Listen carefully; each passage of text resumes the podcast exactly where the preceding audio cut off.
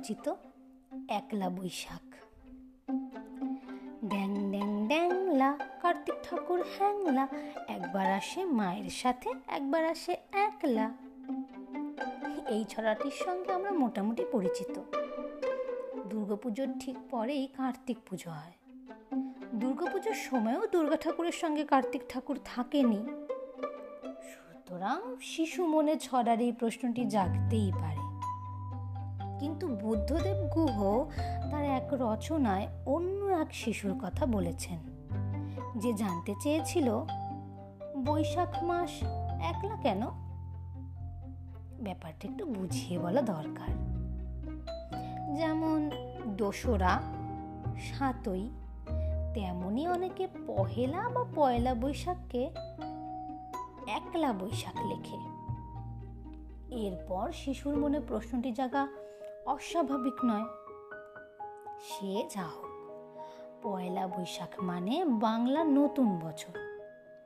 যখন জমিদারি ব্যবস্থা ছিল, তখন বাংলা সন অনুযায়ী খাজনা আদায় হতো এবং সে খাজনা এখনকার মতো দিলেও হয়, না দিলেও হয়, এমন নয়। সে যুগে বাংলা পঞ্জিকার গুরুতর ভূমিকা ছিল।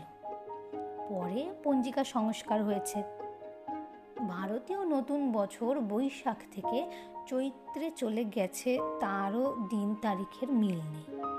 কিন্তু আজ পুরনো বাংলা পঞ্জিকা রয়ে গেছে। এপার বাংলা, ওপার বাংলা, দুই বাংলাতেই তার সমান কদর, সমান প্রয়োজন। আসলে এই যে বাংলা নতুন বছর, এ শুধু গঙ্গা হৃদি বঙ্গদেশের ব্যাপার নয়। যেখানেই ধান ও রবি শস্য চাষ হয়, ভারতবর্ষের সুদূর দক্ষিণ সীমানা থেকে তামিলনাড়ু, ওড়িশা, বাংলা, পূর্ব বাংলা, অসম হয়ে এই নতুন বছর ব্রহ্মদেশ, থাইল্যান্ড এবং ভিয়েতনামেও পালিত হয়। সোজা কথা, সমস্ত দক্ষিণ পূর্ব এশিয়ার নতুন বছরের এটাই সময়।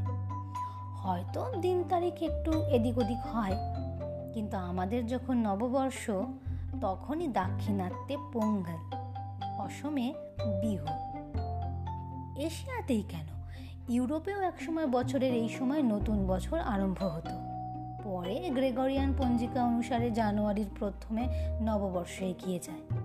তবে তখনও বেশ কিছু লোক পুরনো রীতি অনুসারে পয়লা এপ্রিল নতুন বছর করত এবং এখান থেকেই এপ্রিল ফুল প্রবচনের উৎপত্তি।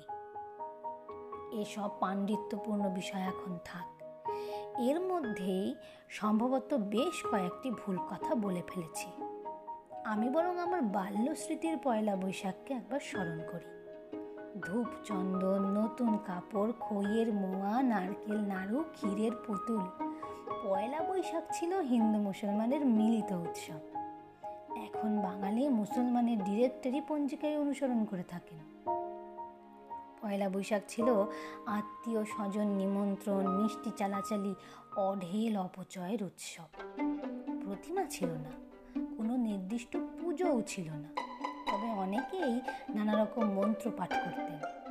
খুব সকালে স্নান করে আমরা পরিষ্কার কিংবা নতুন জামা কাপড় পরে ঠাকুর ঘরে প্রণাম করতাম। বড়দের প্রণাম করতাম। এগুলো চিরাচরিত মামুলি কথা। এখন একটা গল্প না হলে এই রচনা, রম্য রচনা থাকছে না। গল্পটা দুঃখজনকভাবে মজার। নবজামাতা অফিসের কি কাজে বাইরে থাকেন? জামাই ষষ্ঠীর সময় আসতে পারেন না। জামাই ষষ্ঠীর অল্প কয়েকদিন আগেই পয়লা বৈশাখ। শ্বশুর মশাই পয়লা বৈশাখে জামাতাকে নিমন্ত্রণ করেছেন।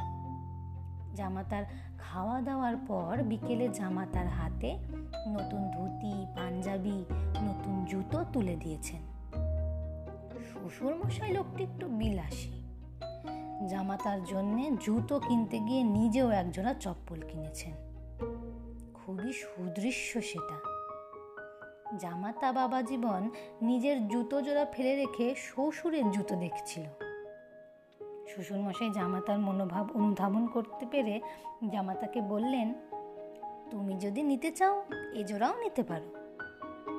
জামাতা লজ্জা পেয়ে বললেন, না না না না। কিন্তু মনোভাব তো বদল হলো না। কিছুক্ষণ পর শ্বশুরমশাই দেখলেন, তার নতুন চটি জোড়া জামাতা ঘুরিয়ে ঘুরিয়ে দেখছেন।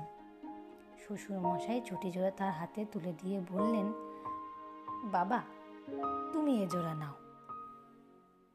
জামাতা মনে মনে খুশি হলেও মুখে বললেন, যারা আপনার চপ্পল জোড়া দেখেছে, তারা যদি আপনাকে জিজ্ঞাসা করে, চপ্পল জোড়া কি হলো, কি বলবেন? শ্বশুরমশাই বললেন, কি আর বলব? বলব যে জুতো জোড়া কুকুরে নিয়ে গেছে। এই গল্প এই পর্যন্তই।